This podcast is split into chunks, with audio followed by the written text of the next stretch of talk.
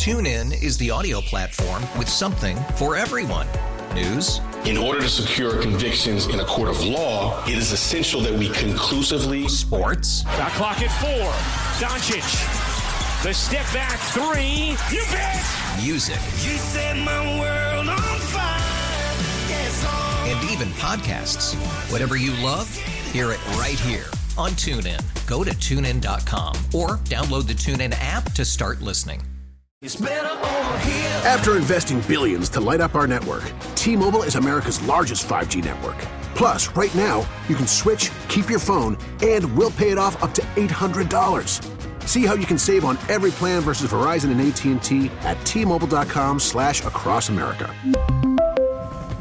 Up to four lines via virtual prepaid card. Allow 15 days. Qualifying unlocked device credit service ported 90 plus days with device and eligible carrier and timely redemption required. Card has no cash access and expires in six months.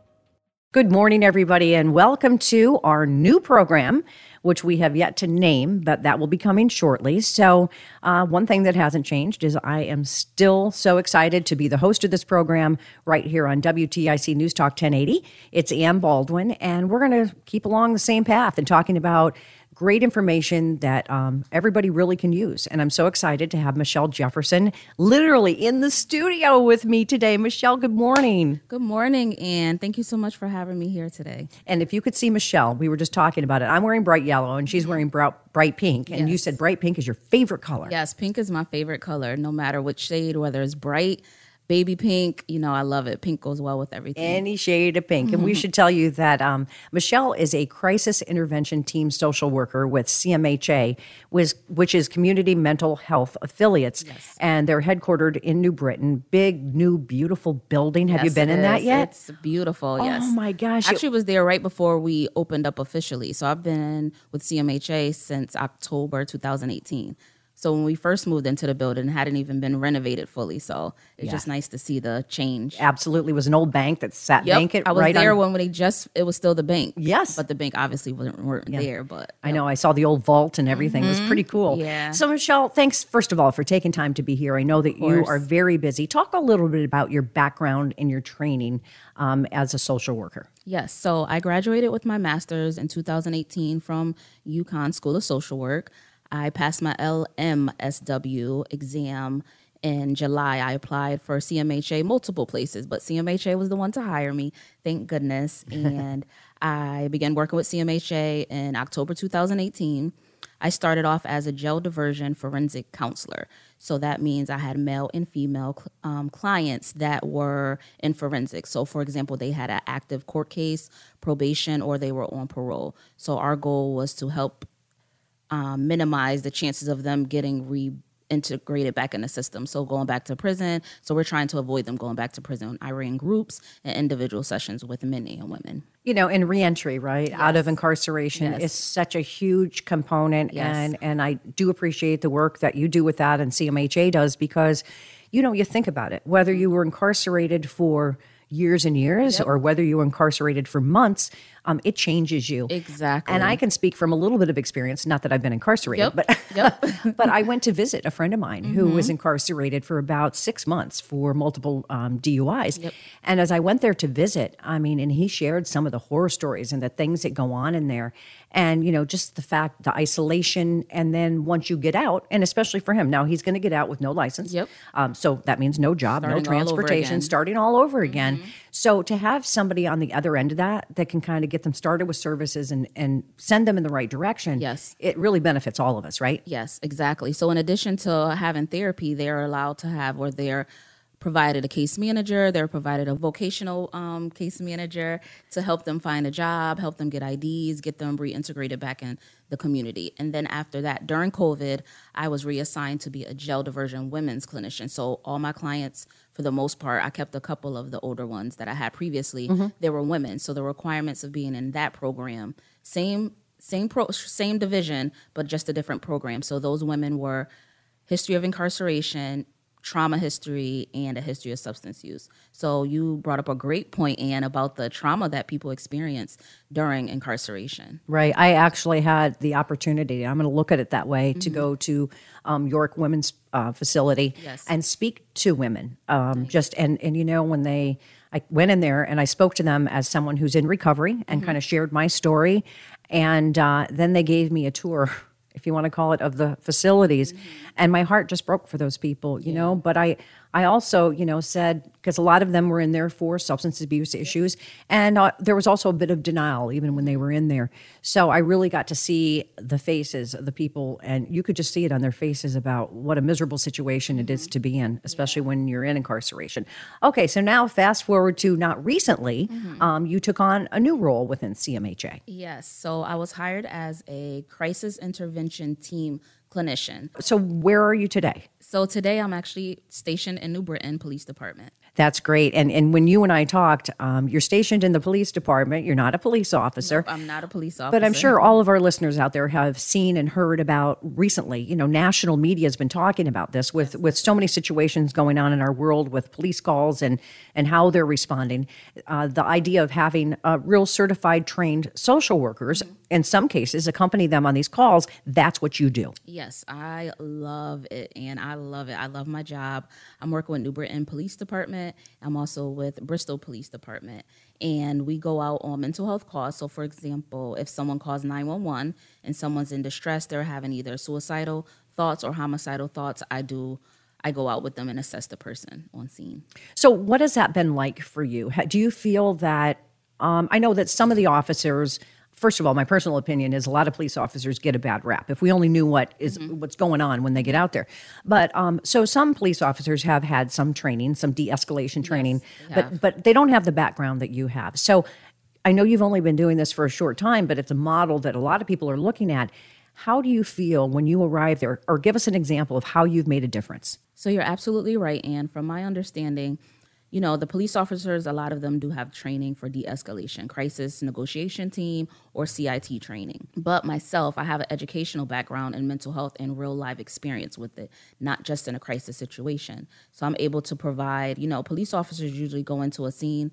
Of course, they know the bill rapport, but depending on the scene that they're arriving to or the call that they're arriving at, they establish, establish dominance, right? But me, from my experience, I know mental health, you have to kind of assess the scene. I also know going in with, especially working with people with trauma, that can be triggering to be yelled at or already see, you know, someone kind of bigger and bulkier than them. So I go in with a very calm stance. If you can tell, that's my personality. Yep. So just that something as simple as building rapport, going in to meet the person where they are, right? Every person you meet is not going to have the same story. You may go on a very similar call, but that person, their situation may be different. Right. You have to take it individually. Yep, you have to take so it individually. what what do you gain by having a conversation with these people? What what happens next? So you kind of feel out where they're coming from or what's going on, and then what? So I fill them out. I see what's going on. Um, some of the symptoms of depression, if they're oversleeping, undersleeping, not haven't been able to eat recently, loss of appetite, or overeating.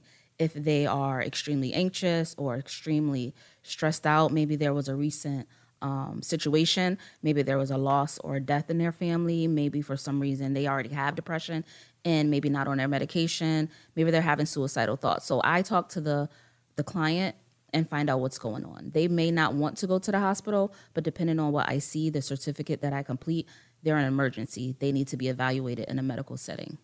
So they go to the hospital, they go to the emergency room. Yes. Um, and then what? So once they go to the emergency room, I call the emergency room and let them know I just EC'd someone to you guys and this is what I saw. And so it's a bottom part that I fill out and I kind of advocate for like maybe this person needs a tox screen.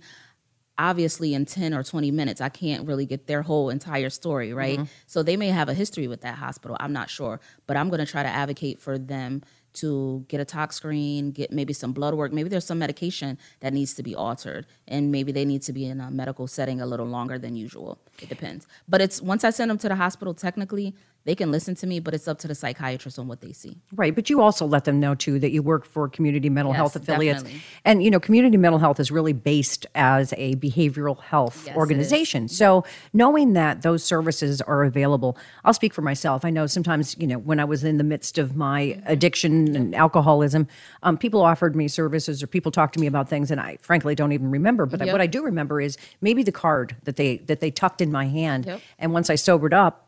That was a resource for me. That was that was something that I could then turn to. You know, we always talk about this program, and since it started years and years ago, um, right here, we talk about planting the seed. Mm-hmm. You've got to plant the seed initially, um, and when someone hopefully wants the help, they Yes. then know where to get it. And isn't that half the battle? Exactly. So a little different than a role that we already have a mobile crisis team. The position that I'm in, once they get out of the hospital, I try to follow up with them as well. So you brought up a great point. So on the scene, I'll give them a card to reach out to me, but it depends on what stage of change they're in, right? So like you said, they may not want to hear it. They may, okay, thank you, I'll take the card and not call me anytime soon or never. But at least I planted that seed, and I'm following up with them to see like, hey, are you already engaged in services? If not, you know, I provide different resources and community um, agencies to them as well. Right. And and that's what I love about the nonprofit relationships here in the state of Connecticut. For example, if CMHA doesn't provide that service, they work closely with another agency that does. So everybody's really come together to treat the individual based on what their needs are. If you're just tuning in, we're speaking with Michelle Jefferson, and she is a crisis intervention team social worker for CMHA. Um, I'm curious, and I'm sure our listeners are too. What do the police officers think about you riding along with them? I think they like it. I think it, you know, I think it depends. I think so. From my understanding, once they become a police officer, they do FTO, so they're in the field training with another experienced officer. Um, so a lot of them are used to riding alone. So whoever I can ride with, I'm like, hey, can I ride with you? It depends on how busy their day is, but they love it, from my understanding, and, it, get, it helps give them an unofficial training on mental health, right? Right. I'm sure they learn a lot from you as well. Exactly. And, you know, when you get to a situation to see how you handle things and then to debrief uh, on the ride back to the station. You know, also let's kind of go over what worked, what didn't work. Yep. Um, where do you think this person is going to end up? What do you think that this person needs? I mean, those are those are great resources for them.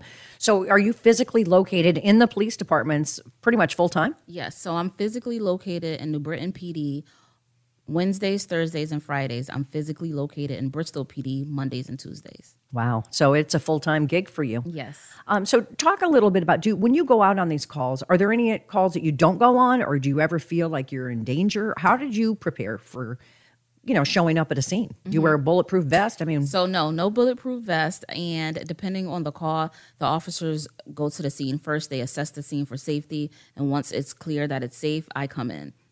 Okay, so, so- you kind of sit in the cruiser until they tell you Yes. it's all clear. Yes. Okay. Can you give me an example of of you know a scene that you showed up to and you felt that your services were really impactful? I can say one of the very first calls that I've been on, I was on a ride along and they said we got a mental health call. I think it was a someone called because they were worried about a friend on social media, right?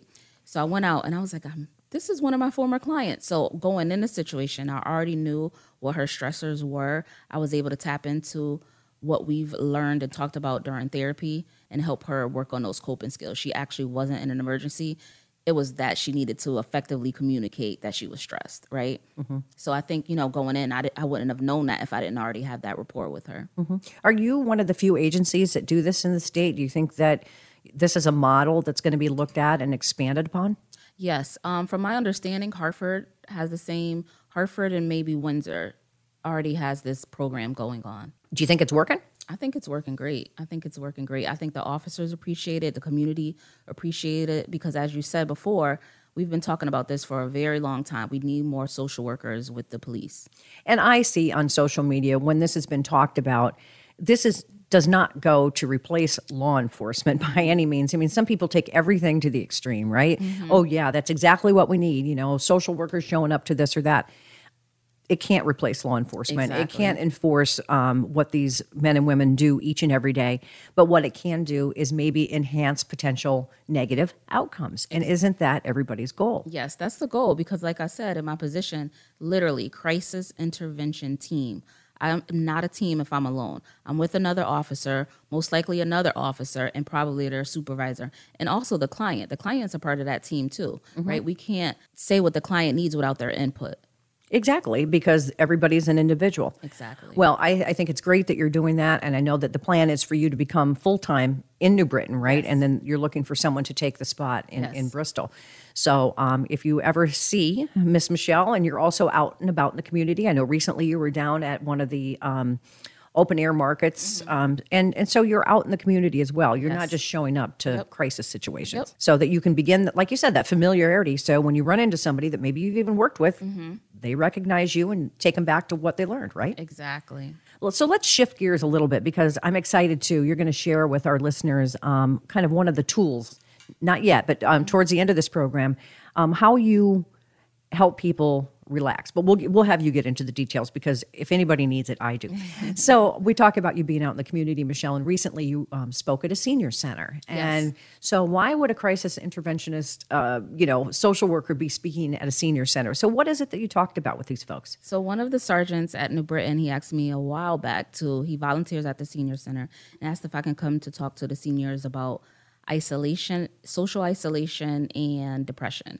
So I went there, right? Like so prior to this position, for me the goal is to not wait till someone's in a crisis, right? Mm-hmm. The goal is to be proactive, not reactive. So if any point where I can be in a community to help someone or provide some type of information that I have based on my training, I will do that. So it was a great experience. I remember I met a young lady named Helen who lives in New Britain and she'll be 102 next month. And she looked amazing. So that was definitely a gift.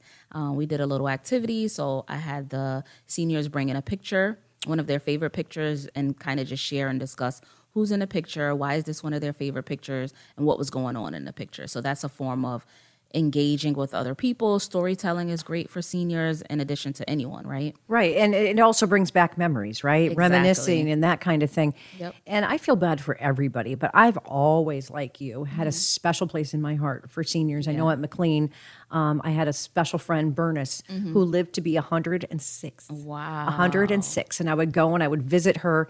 And you know, my biggest challenge was I tried to get her on that damn Smucker's jar since she turned 100. And they kept saying to me, well, try again next year. I'm like, what do you want from me? She's, you know, 104 or 5. yep. And she never did make it to the Smucker's jar. But anyway, you know, all the uncertainty and all the things that are going on in our world, it stresses all of us out. But I cannot imagine, you know, seniors. And I know even talking to my mom, and she's only 82, mm-hmm. but you know, I can see the stress in her voice because, Yes. especially with COVID, it's good, it's bad, we're back to masks, we don't know CDC this and that. Mm-hmm. And here you are wondering what in the hell is going on. Exactly. So I can understand why some of these coping skills, whether we're going through COVID or not, are very, very useful to all of us, but especially this audience. Mm-hmm. So I want you to share with our listeners before we run out of time. We're gonna you're gonna share this app, right? Yes. Can people go to the app? So it's a app called the Calm app. It is free. The Calm app, okay? Um, yep, C A L M Mm-hmm. Calm app.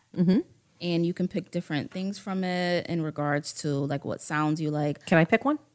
Of course. Okay. What are my So choices? Some of them it will show a lock, um, and so obviously those aren't free. Right. So you got to pick one that's not doesn't have a lock on it, or they're going to ask you for money. Mm-hmm. So, for example, okay, the okay. rain. Let's do the rain, even though it's going to rain here. Okay. It's been raining too much here. Let's go with rain.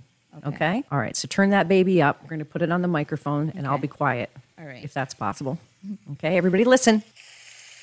So close your eyes if you feel comfortable. Make sure your feet are flat on the ground so you're nice and grounded. And relax your shoulders and put your hands either to your side or on your thighs. And I will guide you with your breathing. Breathe in your nose. Take a nice, deep, slow breath in your nose. Hold it. Breathe out your mouth, a nice, slowly and deep, a nice exhale. Breathe in. Breathe out.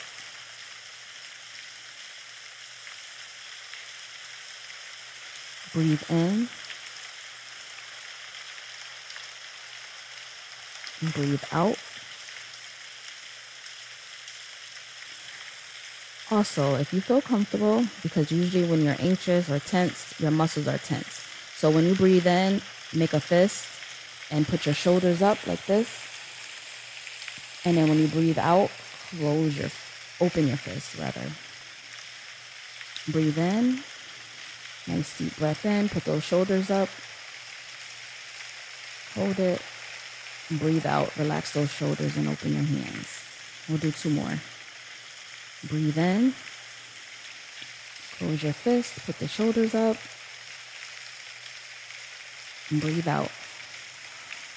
Open your fist and relax your shoulders. We'll do one more. Breathe in. Hold it. Breathe out nice and slow.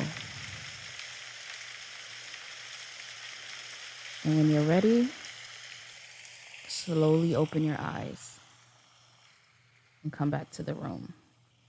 That was great. You know, I think one of the things that the sound does for me is it makes me focus on the sound because oftentimes when I try to meditate or mm-hmm. anything else without that, Yes. my mind still goes in a million different directions, right? I'm moving my office, I've got all this stuff to do. I just and so that really is is very very helpful. So again, the name of the app is the Calm app, and that is a form of being mindful, being mindfulness. So you bring up a great point. Um, you can do mindfulness anywhere. If you're driving, obviously don't close your eyes, but you, you know maybe That would off- be interesting. maybe turn the radio off and just take everything in as you're driving because you know as Americans we go fast, we go from A to B to C and not really remember our trip to work or not really remember the meal that we engaged or ate. So just be mindful. There's a thing called mindful eating, taking your time, being very slow you know, savoring the taste of your salad, for example, if you have that for lunch, mm-hmm. or if you're taking a nice walk, notice the squirrels running by, taking the sun, taking the sounds that you hear in your neighborhood as you're out for a walk. you know, my dad recently passed away, and I, I, hear thank you. I envision him as a robin. Mm-hmm. So everywhere I go, and even when I sit and there's quiet, I can hear the birds chirping, or I mm-hmm. can see the robin. Yep. It's so interesting. I actually talk to the robins as if it's my dad. It might sound a little interesting, but for me, it works. Yep. And and I also, you know, I drive from. I live in Windsor. I drive from Windsor to New Britain to my mm-hmm. office. People say, "Oh, that's a long way. What about traffic?" That's downtime for me. Yep. That is time for me to go through and sort through my stuff that's transpired during the day, let it go. So when I walk in my door, at least I've prepared myself and let some of the stuff go. Right. Exactly. And that's so important. Uh, it's just so great what you're doing. Michelle Jefferson, again, she's a crisis intervention team social worker with CMHA. And we want to let people know too, if it might not be you, but it might be someone you know, there's so many different services that are offered by so many great nonprofits, of which Community Mental Health Affiliates is one of those. And we encourage you to go, you know, just start looking, start looking to see what's available. If you know somebody who may be in need of something, like I said, maybe not now, but maybe someday, and go to their website at cmhacc.org. That's cmhacc.org. And I've had the opportunity to meet so many folks over there, whether they're ambassadors or some of your clinicians. New programs are opening each and every day um, with telehealth you know it's looks like it's here to stay and and we've talked about this before too and some people don't like it but i look at it as it's providing more access perhaps. You know if people have the technology you don't have to get up get dressed and transport to a place to mm-hmm. seek help. You can do it right there in the comfort of your home. And so i'm sure that you found that that's a tool maybe that hopefully is here to stay. At least it's been extended for now but Agreed. That was something I experienced in my previous role during, obviously, right now, I can't do telehealth in a crisis situation. But yes, a lot of clients found that helpful because you're right. They're comfortable in their own home. So they love it. and you're so calm do you ever get rattled I do. I you do, oh Yes, I good Now- do. now i don't feel so good no, no, no. So that's why I love doing the common strategies because I do have anxiety. So I like to do a nice deep breathing. You know, on my way here, I like to listen to certain music. I listen to Jill Scott on my way here. I actually called my grandmother and was like, "Grandma, I'm nervous. I just want your blessing." And she's like, "You got it. You going? You got this, baby." So you know, I just love that. Um, but you brought up a great point earlier that you know, oftentimes when we're doing meditation, our mind goes everywhere. Like, oh, you know, I got to do this soon, and I should have did this yesterday. So those you can when that happens we call those butterfly thoughts your mind is fluttering away put your hand on either your chest or your stomach and those are your anchor spots. For me when that happens if i'm meditating i picture literally an anchor being pulled up out of the ocean. I breathe in and then as i exhale i picture the anchor being dropped. So like a visual helps for me. Some mm-hmm. people picture a balloon opening and closing expanding and you know, Whatever works. And that would Whatever I would also assume that you can use that at night when you're trying to sleep and quiet your mind. Um, put on those sounds, put in those iPod or earpods or whatever the heck they're called, um, or just put it on your cell phone and Yes. listen and breathe deeply. And before you know it, hopefully you'll be conked out. Yes. Yeah. Again, Michelle Jefferson, thank you so much. The website again, let's mention it one more time cmhacc dot org. I want to thank you for your time, your expertise. It was so great chatting with you this morning. And of course, we couldn't do the show without you, our listeners. Thank you so much for tuning into this edition of our show right here on WTIC News Talk 1080. TuneIn is the audio platform with something for everyone. News, In order to secure convictions in a court of law, it is essential that we conclusively sports, Shot clock at four. Doncic. The step back three. You bet. music, You set my world even podcasts. Whatever you love, hear it right here on TuneIn. Go to tunein.com or download the TuneIn app to start listening. It's better over here. After investing billions to light up our network, T-Mobile is America's largest 5G network. Plus, right now, you can switch, keep your phone, and we'll pay it off up to $800. See how you can save on every plan versus Verizon and AT&T at T-Mobile.com slash across America. Up to four lines via virtual prepaid card. Allow 15 days. Qualifying unlocked device credit service ported 90 plus days with device and eligible carrier and timely redemption required. Card has no cash access and expires in six months. Oh, oh, Protect your vehicle's engine with a full synthetic oil change and save with Mobil One at O'Reilly Auto Parts. Purchase five quarts of Mobil One full synthetic motor oil and receive a $10 O'Reilly gift card after rebate. See store for details. With your Mobil One purchase, you'll also receive two times points during O Rewards Bonus Points Month at O'Reilly Auto Parts. Oh, oh, oh, O'Reilly. Auto parts.